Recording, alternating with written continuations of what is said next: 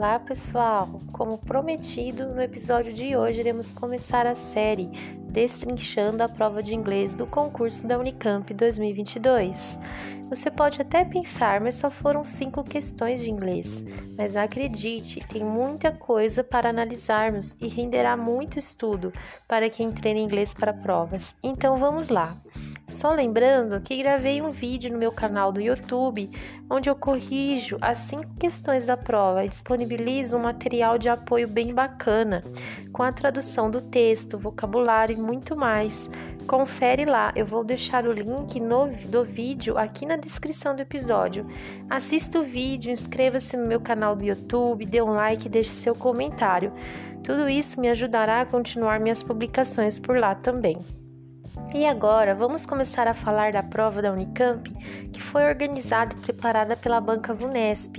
Eu, particularmente, gosto muito das, das provas da Banca Vunesp, acho uma banca bem objetiva e os enunciados de fácil compreensão, ainda mais se você treinou resolvendo muitas questões da banca antes da prova.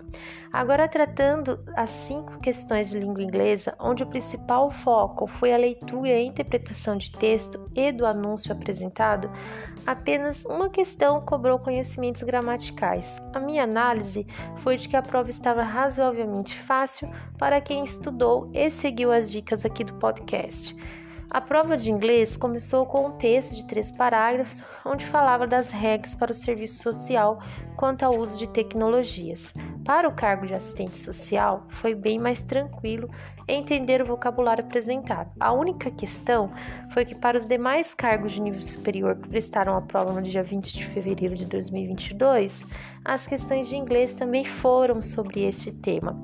Ok, um pouco diferente de vocabulário para um engenheiro civil, por exemplo, mas mesmo assim estava tranquilo, até porque das cinco questões, apenas duas os enunciados estavam em inglês, as outras três questões, os enunciados e as alternativas estavam em português. Ao meu ponto de vista, já facilita um pouco a vida dos candidatos.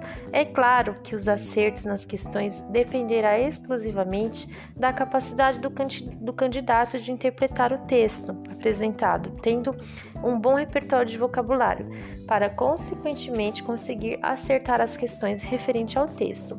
Sabemos que cinco pontos a mais ou a menos faz toda a diferença na classificação final. Ok, até aqui eu falei de um panorama geral sobre a prova de inglês para você.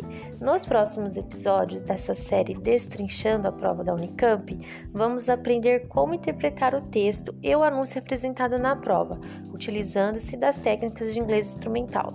Diferente da análise do YouTube, onde corrijo questão por questão, aqui nesta série nós focaremos nas habilidades de leitura e interpretação de texto, com dicas e muito mais. Até o próximo episódio.